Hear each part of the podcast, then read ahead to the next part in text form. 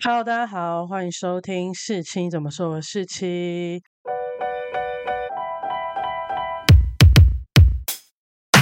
今天呢是我们的电影心得的单元，我要跟大家推荐一部国片，好像很少人听到的国片，叫做《成功补习班》。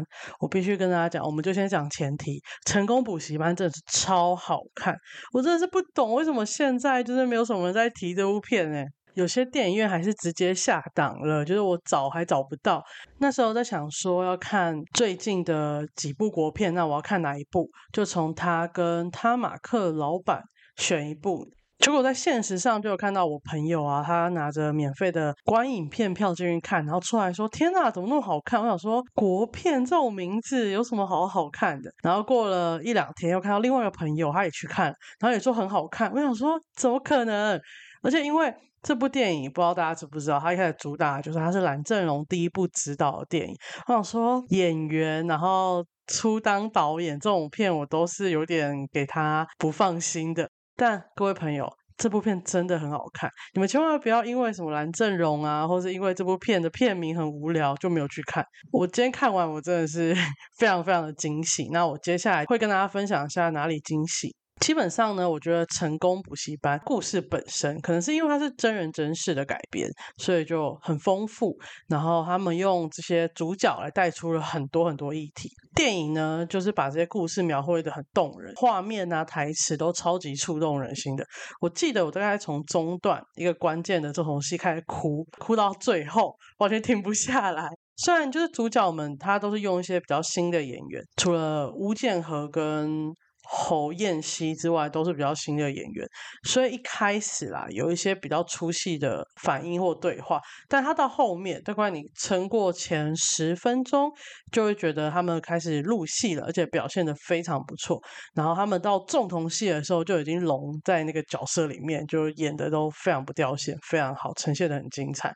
尤其是主角张正恒的饰演者张怀云，他。演的很自然，而且非常非常可爱，非常非常吸引人。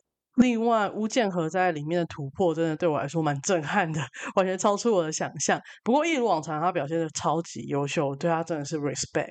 然后，其实我很难想象蓝正荣可以拍出这么细腻的电影，因为我印象中他好像是一个沉默寡言的人啊，然后个性很直男，然后回话会据点别人。但这部电影呢，他的台词跟剧本的情感表达都很精确，基本上有些到了某个重头戏，那些主角们一开始讲。我就开始哭，真的是非常非常厉害。然后最后我还是要提一下，这部戏还有一个非常大的卖点，就是主角们超级配，非常非常配。我告诉我到后来就直接在电影院磕 CP 磕到发疯。反正总而言之，我觉得呃，成功补习班这是很好看的电影，大家就不要因为其他一些奇怪的因素就放弃它。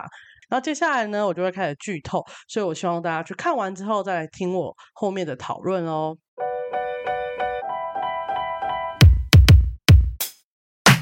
那我等一下呢，会跟大家分享一下我对于成功补习班觉得五个的惊喜点。第一个呢，我觉得它就是它远远超过它片名跟简介的那些感动。它片名叫成功补习班吧，对不对？听起来就很像什么升学主义的东西。然后它的简介呢，就是到一九九四年还有联考的那个年代，成功三剑客呢，他正值青春荷尔蒙喷发的年纪，在升学主义之上禁止恋爱的补习班里面。这些不同的大男孩，他们被迫放下探索自我的欲望，全力考联考，然后他们都想谈一场轰轰烈烈的恋爱，然后有很多很多问题等等，你们可以自己去看《微秀》里面的那些介绍。一开始我看到片名的时候，我想说，哦，可能就是一个一心想要自由的学生，然后在努力读书和憧憬新世界的时候拉扯，然后去对抗学校啊，或是对抗家庭，或是像那个东大补习班一样，一个从垫底拼到顶尖大学的逆转胜的励志故事。这就是我对于成功补习班五个字的看法。但其实我觉得整部电影不是走这些基调，真的都不是，它是一个描绘、探索。接纳爱的故事，就每个人在读书阶段总会有一些迷惘，然后一些试探，然后就在这些一次次的试错、弥补、复原当中找到一些答案，最后开始认识自己、接受自己。在这个充满荆棘接受自己的路上，你还有能力的话，就会去试着跟这个世界的质疑和解，试着让身边的人理解自己。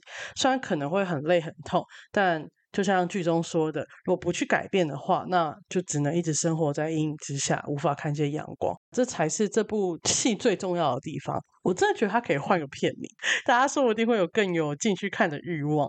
不然叫《成功补习班》真的是掩盖了他所有的感动，你们知道吗？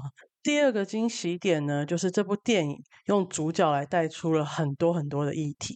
故事是以张正恒为中心，然后慢慢向外扩散，到了陈翔和尚，再讲到陈师跟小智老师。虽然叙事主体还是张正恒联考前的生活，但其实更像是用张正恒的眼睛带领观众，然后认识不同的人、不同的群体，像是喜欢张正恒的陈翔啊，家庭有问题的陈翔啊，或是喜欢穿女装的和尚，还有明明考上第一学府，最后只想拍电影的老。老师等等，进而去探索当时禁忌却其实已经波涛汹涌的社会议题，像是同性恋议题、联考议题、家庭的问题，还有男女的刻板印象。那其中我刚刚有提到陈诗嘛，比较可惜的部分是。他的描述比较少，可是我觉得他代表了一种不畏惧的精神。他不怕跟被认为同性恋的张正恒当朋友，他主动向和尚告白，就算被拒绝了，他也马上接受对方说他喜欢穿女装这个嗜好，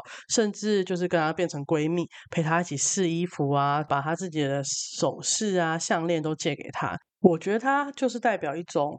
勇于尝试，勇于接纳，跟传统意义上的女性形象不一样的。她甚至比张正恒、比和尚、比陈翔更勇敢。那同性恋议题算是本片描述最多的地方。他有一些去采访同性恋者啊，或者去同志酒吧、去台北新公园，甚至用陈翔、和尚、小智老师这三个不同的人来表达不同同性恋的样态。就是一个是典型的花花公子。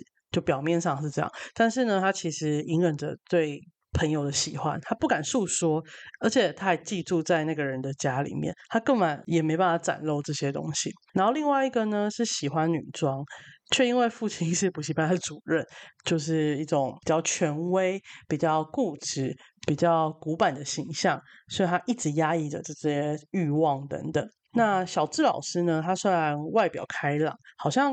努力朝自己梦想前进，但他其实也是因为这个同性恋的身份，就是跟家庭决裂啊，就他只能坚强，他必须让自己开心的活着，必须做这件事情，让更多人看到这个群体，这个世界才有办法改善的这种情形。这些问题他都有带入最后的家庭问题。那这三个人家庭问题最后的处理方式，我也觉得非常非常的感动。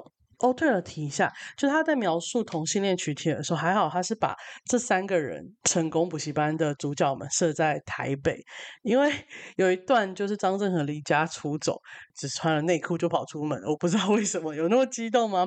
然后他就是在公车站那边哭，结果他就被公车司机叫上车，然后公车司机就把他载到台北新公园，就是一个男同性恋的聚集地。但如果我想到，如果他是把它设定在其他城市，maybe 云林。啊，脏话，空安司机应该就会报警把他带走了，或者是把他带到警察局，就不会有后续的发展。所以这个设定也是蛮酷的。还有。同志酒吧，他们两个在外面打架的时候，他一打架，警察就来。然后后来张爸爸也有说他知道这个地方，代表那时候这个群体同性恋群体他们会出没的地方，其实大家社会上的人都知道，但就是刻意忽略、刻意淡化。反正就只要我不是我的家里的小孩出现在那里，我就不管，反正是你们家的事，你们不要出来打扰我就好。当然现在还是有一些这种状况了，只是我觉得比那时候好多了。第三个我很惊喜的点，就是我觉得他们的台词啊，还有画面都非常的触动人心。电影把每个人的故事都描绘的很动人，那画面台词都很棒。我记得我是从陈翔在同志酒吧跟张震和豁出去接吻开始哭的，就是从那里开始哭，后面就基本上没怎么听过。后来回家我真的是头超痛，因为我哭太多了。就是他虽然根本没有说什么话，但他的表情。表达了他忍不了，他想要豁出去的决心，然后再加上他前面有一些铺垫着他的身世啊，我真的就突然觉得哇，他好勇敢，这个超好哭的。那张振恒跟陈翔摊牌的地方，我自己也觉得很棒。虽然我当然是私心，希望他们互相喜欢，然后就在一起。但是我觉得我们必须尊重每个人，然后不同的角色，还有自己的性倾向，这些喜欢、爱、不想失去。其实不只存在于爱情啦，友情里面也有。所以，如果真的珍惜这种相互的情感的话，就应该好好的讲开，而不是就是这样无止境的逃避。所以这段我真的觉得他描绘的很好，然后你就会觉得哇，好青春哦，愿意解开任何心结、误会，很真的我都觉得很青春、很有感。那和尚跟小智老师与家庭的和解，那后面那几段我自己也哭得不能自己，因为这些都是一段接着一段这样叠加上去的，所以我真的是 想停都停不下来。其实就像我前面说的，我很难想象蓝正荣可以拍出那么细腻的电影。希望大家不要因为这是演员转导演的第一部片，就觉得一定是一种实验片。没有，它真的是一部蛮完整、感情很充沛的电影。那第四个让我惊喜的点呢，就是演员的表现。这些主角都是比较新的演员啦，至少我都是觉得他们眼熟。可是我其实不太记得他们有演过什么剧。那除了刚刚说的前面一开始有点出戏外，后面的表现，包含重头戏都非常的不错。那尤其是詹怀云，他就把高中生的纯真困惑。对那种新事物的好奇演得很自然，然后把这种可爱的直男形象 演得非常吸引人，真的很可爱。然后后来才发现他有演过《人选之人》呢，我就觉得他眼熟，但我不知道演什么，他就演那个人选之人的那个实习生，叫做凯开吧，我记得。再第二个呢，就是邱以泰。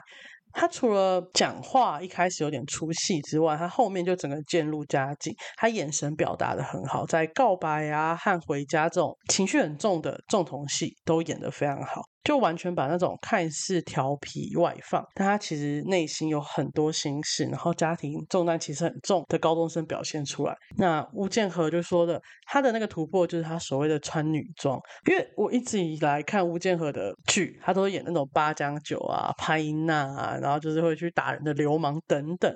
但他这次要在里面穿女装，可是他女装很美，就整个完全超出我的想象。而且我觉得。我看他穿女装可以接受那么快，就是因为他真的是一如往常的表现的很优秀，就是他连他的动作形态、讲话都有特别设计过，就他不是只有外表变，他真的是就整个人都。有去参考一般女生的讲话方式跟形态，就真的是 respect。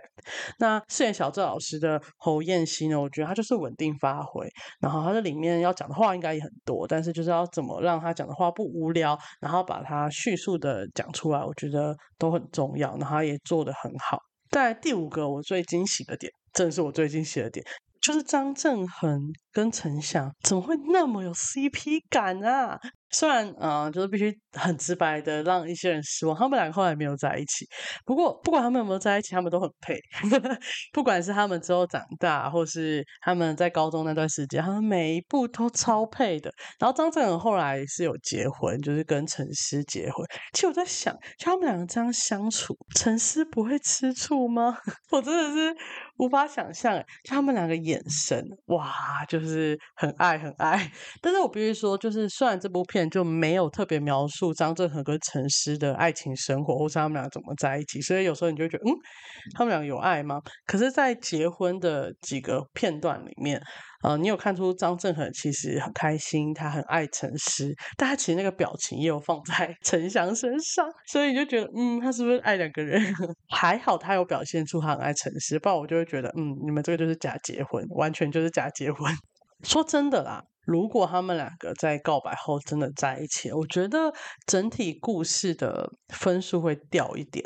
就是毕竟张正恒他前面的表达就是他真的没有喜欢男生，但是我绝对不会否认他喜欢陈翔这件事情。毕竟那个眼神，你跟我说不是爱情，这样我身为这个腐女，我是没办法接受的哦。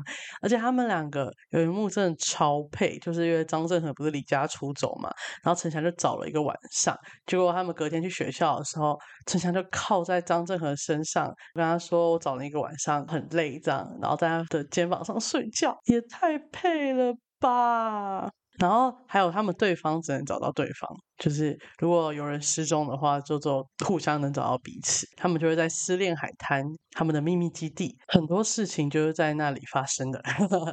然后我真的说，以下就是我这种腐女的自己脑补啦，就是这个跟电影没有什么关系，从这里开也就是这样。就是他们后来最后要结婚之前，他们还是有几幕，就让我觉得哦，张震很会突然反悔，然后跟陈翔在一起。但是后来没有了。但是就是你那些对话，你就会觉得是不是要反悔？是不是要反悔？不过他们讲了一个就是很好脑补的片段，就是他跟陈翔说，就是我们可以一起养老。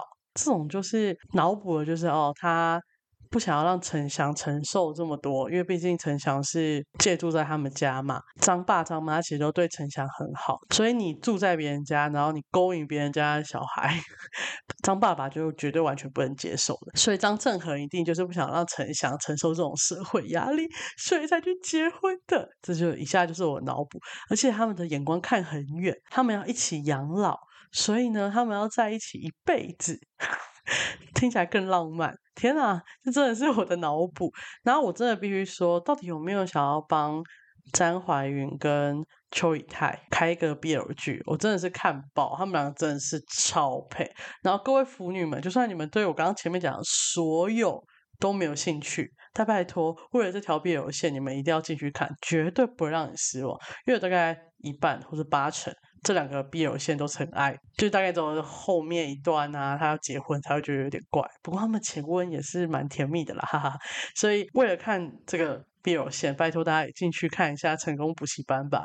那这就是我这次介绍《成功补习班》这部电影、这部国片给大家。我觉得这就完全符合我最近在我字界上面改说，我喜欢冷门的东西，冷门却优秀的东西。所以大家如果心有余力，然后还想要看一部国片，不知道看什么的话，我真的推荐大家去看《成功补习班》。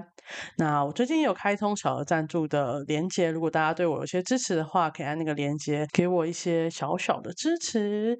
那我这一集。电影心得就到这里结束，我们下集见，拜拜。